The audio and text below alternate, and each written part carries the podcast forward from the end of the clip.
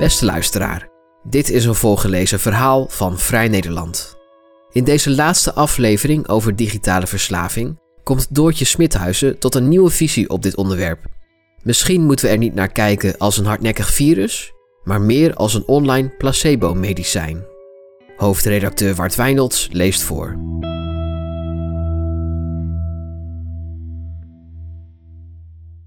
Erg hè? Daniel, niet zijn echte naam, kijkt me schuldbewust aan. Het is echt zo erg, zegt hij. Ik zeg dat ik het niet erg vind. Ik wel, zegt hij. Daniel slaat zijn hand voor zijn ogen en kijkt me aan door zijn vingers, als een kind dat niet gevonden wil worden tijdens verstoppertje. Hij zegt: Het sloop erin. Ik weet niet eens meer precies wanneer ik er weer mee begonnen ben. Nu strijkt hij een beetje agressief door zijn blonde haar, schudt zijn hoofd en zegt: God, het is echt vreselijk. Voor wie nu denkt dat Daniel een serieuze delinquent is, dat is niet zo. Hij is ook niet mijn vriend die voor de zoveelste keer is vreemd gegaan. En hij is niet voor de zoveelste keer weer begonnen met roken. Daniel is zelfverklaard Twitter-verslaafde en hij heeft net een terugval gehad. Een paar weken geleden zat dezelfde Daniel me nog heel overtuigd te vertellen dat hij met Twitter was gestopt. Hoofdreden was het onevenredig grote aandeel van zijn tijd dat eraan opging. Dat constant nadenken over leuke dingen om te posten, nagaan weer reageren, daar dan weer een reactie onder plaatsen. Hij was er klaar mee. Super, antwoordde hij meteen toen ik vroeg hoe het leven zonder Twitter beviel. Hij zei: Ik beslis nu gewoon zelf wat ik doe met mijn tijd. Zit niet meer als een halve slaaf de hele tijd door mijn telefoon te scrollen. Hij merkte dat hij socialer werd, spontaner, vaker leuke dingen ondernam. En ja, hij had ineens zo belachelijk veel tijd. Zijn werk was doorgaans binnen een paar uur alweer klaar voor de dag, zonder het constante oponthoud van sociale media. Inmiddels zit Daniel er heel anders bij. Als ik vraag waarom hij eigenlijk weer op Twitter is gegaan, hij was toch zo blij met het leven zonder, moet hij lang nadenken. Hij zegt: Verveling of zo? Het was koud buiten, ik had niets te doen. God, ik weet het niet eens. Er is geen reden, natuurlijk. Hoewel Daniel zichzelf zonder aarzeling verslaafd noemt, voldoet hij vermoedelijk niet aan het stereotype van de digitaal verslaafde zoals de meeste mensen dat voor zich zullen zien. Dat is eerder de gamer met de capuchon diep over zijn hoofd getrokken, de pornoverslaafde achter zijn pc omringd door tissues. Of misschien de influencer die zichzelf uitgebreid staat te fotograferen op een pittoreske brug en haar gezicht vervolgens tot in de puntjes bewerkt met Facetune, verslaafd aan haar eigen digitale spiegelbeeld. Daniel is een vlotte gast uit Amsterdam die zijn geld verdient met copywriting en ervan droomt ooit een boek te schrijven. We videobellen met elkaar vanuit het pand van een uitgeverij waar hij net een gesprek heeft gehad over zijn romanidee. Tot zover alles goed dus met Daniel. Dat romanidee gaf voor Daniel de doorslag om nu echt eens met Twitter te kappen. Hij had dat wel vaker overwogen en ook geprobeerd. Hij legt uit, maar juist doordat mijn werk zo overloopt in Twitter, kon ik goed naar mezelf verantwoorden dat ik er zoveel mee bezig was. Daniel bedenkt grappige tekstjes als baan, catchy titels, goede zinnen. Zijn tweets slaan geregeld flink aan.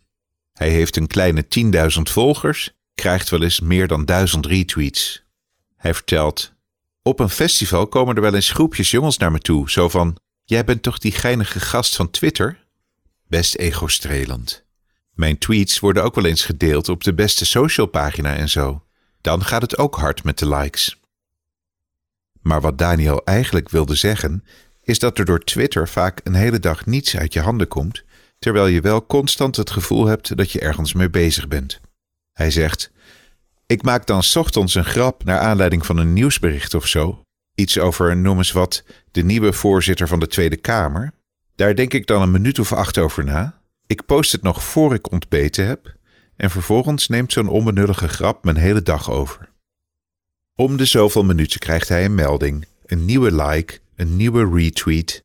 Mensen appen, kan je dit niet uitwerken voor een artikel, voor een boek? Even sporten, daarna meteen weer kijken. Hij vertelt, dan zie ik tijdens het koken dat Sander Schimmelpennik erop heeft gereageerd, wat weer een heel blik aan nieuwe aandacht opentrekt. Vervolgens wordt het avondeten en eigenlijk de volledige avond ook nog ingenomen door Twitter en is Daniel, totdat hij in slaap valt, bezig met het monitoren van de reacties op zijn eigen grap. Bij elke Twittermelding krijgt Daniel het idee dat hij iets goed gedaan heeft. Hij vertelt, maar ondertussen blijven de dromen die je hebt, de dingen die je echt wilt doen, gewoon liggen. Dat boek bijvoorbeeld. Je kan je creatieve energie maar één keer gebruiken, weet Daniel inmiddels. En hij wil die van hem niet meer gebruiken voor grappige reacties onder artikelen van Wiert Duk. Niet dat Daniel niet geprobeerd heeft om boeken schrijven en Twitter te combineren. Sterker nog, juist daardoor merkte hij hoe verslaafd hij eigenlijk is. Hij legt uit: Kijk, ik heb echt zin om dat boek te gaan schrijven. De uitgever is overtuigd en ik geloof echt in dit project. Maar toch was Daniel na het schrijven van de eerste twee hoofdstukken teleurgesteld in zichzelf. Hij zegt: Ik las het door en dacht: Ik heb dit gewoon even snel opgeschreven, zonder diep na te denken, zonder echte aandacht. Het probleem, filosofeert hij verder, was natuurlijk dat een Word-bestand niet zo direct terugcommuniceert als een Twitter-post. Bij schrijven, zegt hij, krijg je geen likes en retweets, geen instant gratification. Daardoor wordt het saai en ga je het afraffelen. Althans, ik doe dat. Toen hoogleraar psychopathologie Reinoud Wiers, die ik sprak voor de eerste aflevering van deze reeks, mij vertelde dat het overgrote deel van de mensen op een bepaald punt in hun leven wel ergens aan verslaafd raakt, kon ik me dat moeilijk voorstellen. Iedereen? Ik ook? Wanneer dan? Hoe? Na maanden onderzoek naar digitale verslaving en naar verslaving in het algemeen, kijk ik heel anders naar dit idee. Zoals ik in de eerste aflevering al schreef, is verslaving vaak niet zozeer iets waar je je uit verveling of baldadigheid in verliest. Veel vaker is het een vorm van coping, een manier om om te gaan met een deel van het leven dat je lastig vindt. Althans, zo wordt het vaak benaderd binnen de psychologie. Tijdens mijn onderzoek ontmoette ik inderdaad mensen die uit onprettige situaties probeerden te ontsnappen via hun digitale gedrag. Zoals Jeffrey uit aflevering 2, die zijn handicap en moeilijke jeugd compenseerde door obsessief te gamen. En Ismail uit aflevering 3, die het feit dat hij zijn homoseksualiteit voor zijn islamitische ouders verborgen moest houden, goed maakte door eindeloos te chatten op Grindr. Maar ik ontmoette net zoveel mensen die ogenschijnlijk niets hadden om van weg te vluchten. Jongens die ogenschijnlijk uit het niets een pornoverslaving ontwikkelden, meisjes die zonder duidelijke aanleiding geobsedeerd raakten door Instagram of TikTok. Mensen als Daniel, die eigenlijk alles op orde hadden en ogenschijnlijk leuke levens leidden, maar zich toch constant verloren in digitaal gedrag waar ze eigenlijk van baalden, van walgden zelfs. Het overgrote deel van de mensen raakt op een bepaald punt in zijn leven ergens aan verslaafd. Maar als verslaving vluchten is, waar vluchten al deze mensen dan van? Daniel had als kind al snel door dat grapjes maken hem een fijn gevoel gaf. Hij vertelt: Ik kon het in de klas nooit laten een leraar voor lul te zetten. Daarom werd ik altijd geschorst. Hij was best zoekend in zijn jeugd, zegt Daniel, had moeite met intimiteit.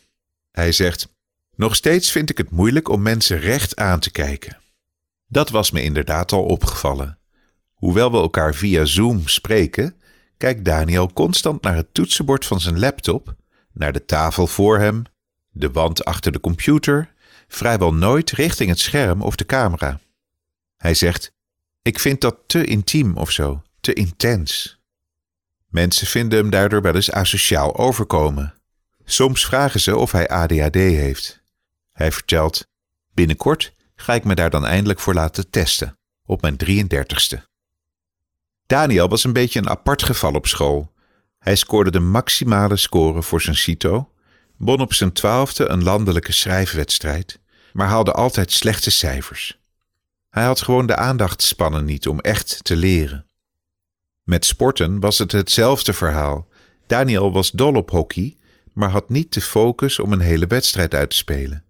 Hij vertelt: Mijn broertje werd al snel tophockeyer en ik was dan de lompe oudere broer die er zo'n beetje bij hing.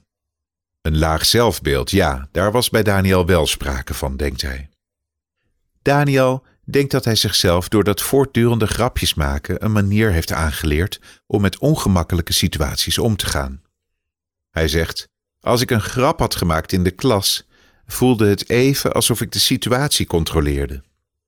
Tijdens de middelbare school was hij eigenlijk al constant bezig met het bedenken van tweets, ook al bestond Twitter toen nog niet. Uren gingen op aan geinige teksten schrijven op Hives, woordgrapjes formuleren, dagdromen over wat hij de volgende dag in de klas zou kunnen uithalen. De laatste jaren heeft Daniel steeds vaker gemerkt dat die grapjes een trucje zijn geworden, een manier om om te gaan met ongemak. Hij zegt: Als ik me op een borrel of verjaardag even niet senang voel, ga ik meteen grappen maken. Dat klinkt misschien leuk, maar dat is het niet altijd. Grappen gaan vaak ten koste van anderen, legt hij uit. Het kan onaardig overkomen en mensen maken daardoor ook minder makkelijk contact met mij, denk ik. Gelukkig kreeg Daniel op Twitter wel applaus voor zijn grappen. Hij merkt inmiddels dat zijn hoofd min of meer geprogrammeerd is door het algoritme van de app. Hij legt uit: als ik het nieuws lees, de krant of NOS-app, scan ik op koppen waarover ik snel iets kan posten. En hij zit gewoon veel te veel op zijn telefoon, vindt hij. Altijd als ik in een gesprek zit, heb ik de neiging om toch even te checken hoe dat ene tweetje doet. Als ik ergens heen fiets, zeg 20 minuten, stop ik halverwege om te checken of er nog iemand heeft gereageerd. Daniel heeft zijn telefoon er wel eens bijgepakt tijdens een eerste date. Hij zegt niet heel sympathiek. Hij vindt het zelf ook raar gedrag en vertelt: Was ik laatst bij mijn ouders, vertelde mijn moeder over de operatie aan haar been, zat ik ondertussen nog een ruzietje uit te vechten met Siebert van Linde. En eigenlijk zit die Twitter-dynamiek overal in, zegt Daniel. Als hij gaat hardlopen, zet hij altijd Strava aan en zit hij achteraf toch weer te vergelijken met de rondjes van vrienden. Hij zegt: Ik zit ook op Instagram en daar vind ik het dan helemaal te gek als een knap meisje een hartje stuurt onder mijn story. Triest, vindt hij, maar zo werkt zijn brein nou eenmaal. Steeds maar op zoek naar de volgende dopamine-kick. Laatst had Daniel bitcoin gekocht. Zat hij de hele tijd op zijn telefoon naar die koersen te kijken. Wat het ook is op die smartphone, wil hij maar zeggen, het zorgt er alsmaar voor dat je niet in het hier en nu bent. Hij zegt: Onze generatie is eigenlijk een soort crack gegeven zonder de waarschuwing dat het verslavend is. Daniels laatste tweet was de aankondiging dat hij ging stoppen met Twitter. Hij legt uit: Ik heb in van die verslavingsboeken gelezen dat dat een goede stok achter de deur is.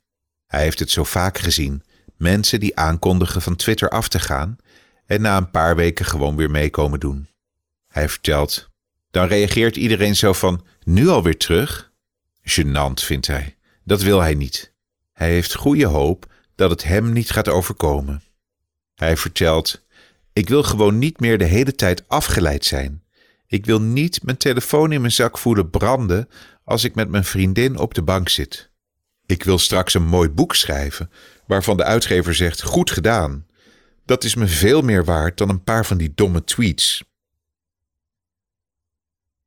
Maar nu zitten we daar weer, Daniel en ik, tegenover elkaar, via Zoom dan.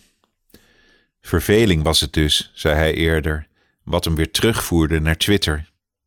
Hij vertelt: Er was een grote rel gaande rond Rutte over de toeslagenaffaire. Ik was klaar met het eerste hoofdstuk van mijn boek, had ineens veel vrije tijd, maar de sportschool was nog steeds dicht door de coronamaatregelen. Voetballen kon ook niet. Dus ja, toen ging ik toch meedoen. Ging het echt zo makkelijk? Oké, zegt Daniel. Er waren ook wel een paar andere dingetjes aan de hand. Zijn oude hockeycoach overleed. Van jongs af aan had hij les van hem gehad en nog steeds speelden ze regelmatig samen. Oh, en er was nog een ander dingetje. Daniels baas stuurde hem een boze mail. Hij had klachten over hem gekregen van een klant en liet hem weten dat zijn werk de laatste tijd van amateuristisch niveau was. Daniel over de zeik natuurlijk. Hij zegt: Ik werd gewoon even heel boos op de wereld. Mijn werk amateuristisch? Doe even normaal. Ik kreeg zin om dingen te schoppen. Nou ja, van het een kwam zeg maar het ander. En voor Daniel het wist, zat hij weer boze comments te plaatsen onder een tweet van Sylvia Witteman. En weer uren per dag te kijken wie er allemaal wat aan het zeggen was en hoe mensen reageerden op zijn opmerkingen. Hij zegt: Ik word ook steeds weer enorm boos van het nieuws. Ik luister de hele dag naar Radio 1 en denk aan de lopende band: Jezus Christus, wat een bizar land is dit toch? Wat een onbenullen die het besturen. En dan wil hij dus ook weer twitteren. Onlangs las ik een interview in NRC met psychoanalyticus Adam Phillips. Phillips gebruikt geen internet. Helemaal niet. Nooit. Als hij dat aan mensen vertelt, zegt hij in het interview, antwoorden ze altijd hetzelfde. Wat een geluk heb jij. Het internet is een beetje onze gezamenlijke, veel eisende schoonmoeder geworden, analyseert Phillips. Je moet er steeds weer aandacht aan besteden, maar krijgt voor die aandacht eigenlijk niks terug. Hij zegt: Internet draagt de illusie in zich dat we allemaal onderling verbonden zijn. Door het te gebruiken voelen we ons even minder alleen, maar ondertussen raken we juist meer van elkaar geïsoleerd. Er is contact, maar er is geen contact, zegt Philips. Toen ik me naar aanleiding van dat interview verdiepte in het werk van Philips, zag ik dat hij misschien wel de beste definitie van verslaving geeft die er is. In zijn boek On Balance schrijft hij dat overmatig en dwangmatig gedrag eigenlijk altijd een manier is om onze eigenlijke condition humaine te maskeren. Die condition is wat Philips betreft erbarmelijk. We zijn als mensen in essentie helpless, hulpeloos, hopeloos. We worden geboren als kwetsbare baby's, mormeltjes die een moeder nodig hebben, die verzorgd moeten worden, gekoesterd, gerustgesteld. En eigenlijk, schrijft Philips, komen we nooit van die behoefte af. Het is de samenleving die ons vervolgens vertelt dat we geen aandacht mogen besteden aan dat soort verlangens. Toegeven dat je andere mensen nodig hebt, is toegeven dat je het leven niet alleen aan kan. Een idee waar we in de huidige neoliberale maatschappij allemaal doodsbang voor zijn. Wat wij mensen vervolgens doen, schrijft Philips, is een wereld voor onszelf creëren waarin we ogenschijnlijk niet hulpeloos zijn. Een wereld die we zelf controleren. Die wereld kan uit van alles bestaan: gamen, twitteren, maar ook hardlopen, werken, extreem sociaal zijn, heel veel relaties aangaan of juist geen één. Elke vorm van overdaad is een ontkenning van je fundamentele menselijke staat, zegt Philips. Een ontkenning van het feit dat je alleen bent, onzeker, hulpbehoevend, kwetsbaar. Dat je dingen nodig hebt die je onmogelijk aan jezelf kan geven: liefde, affectie, vertrouwen. Met overdaad beschermen we ons tegen het idee van onze eigen machteloosheid, in plaats van ons ertoe te verhouden, ons erbij neer te leggen. Als ik naar Daniel kijk, die weer zo met zijn handen voor zijn ogen zit, komt er een vraag in me op die ik eigenlijk al maanden aan iemand wil stellen. Daniel, zeg ik, waarom gaan we toch altijd door met dingen die ons ongelukkig maken? Toen ik begon aan dit onderzoek, had ik verslaving vooral in mijn hoofd als iets hedonistisch. Je sluit je af van de wereld om je heen door je over te geven aan iets wat je leuk vindt en lekker. En van dat leuke en lekkere wil je vervolgens constant meer. Maar eigenlijk niemand die ik in mijn onderzoek gesproken heb, leek zijn of haar digitale verslaving echt als leuk te ervaren. Ja, er was sprake van vluchten voor gevoelens van ongemak of onbehagen, angst of eenzaamheid. Maar het was doorgaans niet zo dat hun digitale oplossing voor dat gevoel ze gevoelsmatig naar een betere situatie bracht. Eigenlijk voelde iedereen zich min of meer zoals Daniel. Ze deden iets wat ze eigenlijk niet wilden, om redenen die ze niet echt begrepen, maar konden er ondanks verwoede pogingen toch niet mee ophouden. In zijn boek The Twittering Machine merkt Richard Seymour op dat sociale media, in welke vorm dan ook, niet de oorzaak zijn van de toename in sociale armoede die we om ons heen zien. Het constant verminderende vermogen elkaar op te zoeken, elkaar te helpen in onze eigen helplessness. Natuurlijk, sociale media zijn verslavend, schrijft Seymour, maar ze dwingen ons niet ze te gebruiken. Onze ultieme afhankelijkheid van digitale platforms ontstaat door een element dat we zelf meenemen naar het online speelveld. En om dat element te onderzoeken, moeten we onze blik volgens Seymour richten op wat Freud het realiteitsprincipe noemt. Omineus merkt hij alvast op dat er een naam bestaat voor het najagen van datgene wat je ongelukkig maakt: doodsdrift. In zijn essay Onbehagen komt Bas Heijnen uit op eenzelfde soort conclusie. De mens wordt gedreven door wat Freud het lustprincipe noemt, beschrijft hij. Het verlangen een zo groot mogelijk genot en geluk te beleven. Maar dat lustprincipe wordt geconditioneerd door het realiteitsprincipe. De omheiningen van de samenleving om ons heen, met alle normen en waarden die daarbij horen. Niet alles wat we willen is ook mogelijk, schrijft Heine, of in elk geval niet meteen. Woede en geweld de behoefte aan destructie en zelfvernietiging, doodsdrift, vormen de gewelddadige tegenhangers van wat Freud het oceanisch verlangen noemt. Het gevoel van één worden met de wereld, samenvallen met alles om je heen. Heine omschrijft eigenlijk elke vorm van destructie, van online haat tot terrorisme, als een radicale poging die vervloekte begrenzing weg te vagen. Die begrenzing tussen jou en je omgeving. Heine schrijft: De wereld past zich niet aan je verlangens aan, dus moet die wereld symbolisch worden vernietigd. Niet voor niets is swipen zo'n populair gebaar op de smartphone, schrijft Heine. Het realiteitsprincipe moet ongedaan worden gemaakt. Je swipet steeds weer door naar een nieuwe status quo, in de hoop dat deze wel voldoet aan je verwachtingen. Als Daniel boos wordt over het nieuws, krijgt hij behoefte om te twitteren. Heel abstract gebeurt er dit. Hij hoort iets waar hij geen controle over heeft en richt zich op iets wat hij wel kan controleren, om dat machteloze gevoel weg te poetsen. Terwijl de likes en retweets binnenkomen, begint de wereld weer een beetje beheersbaar en overzichtelijk aan te voelen. Tot het volgende nieuwsbericht zich aandient, of de volgende boze mail van zijn baas. Verslavingen aan drank, drugs, gokken, maar evengoed aan gamen, porno, sociale media, aan de stappenteller of de smartwatch, zou je kunnen zien als een manier van balans zoeken tussen je verwachtingen en de realiteit. We proberen uit alle macht samen te vallen met onze omgeving, te voldoen aan de normen, idealen en eisen die ons van buitenaf en van binnenuit worden opgedragen.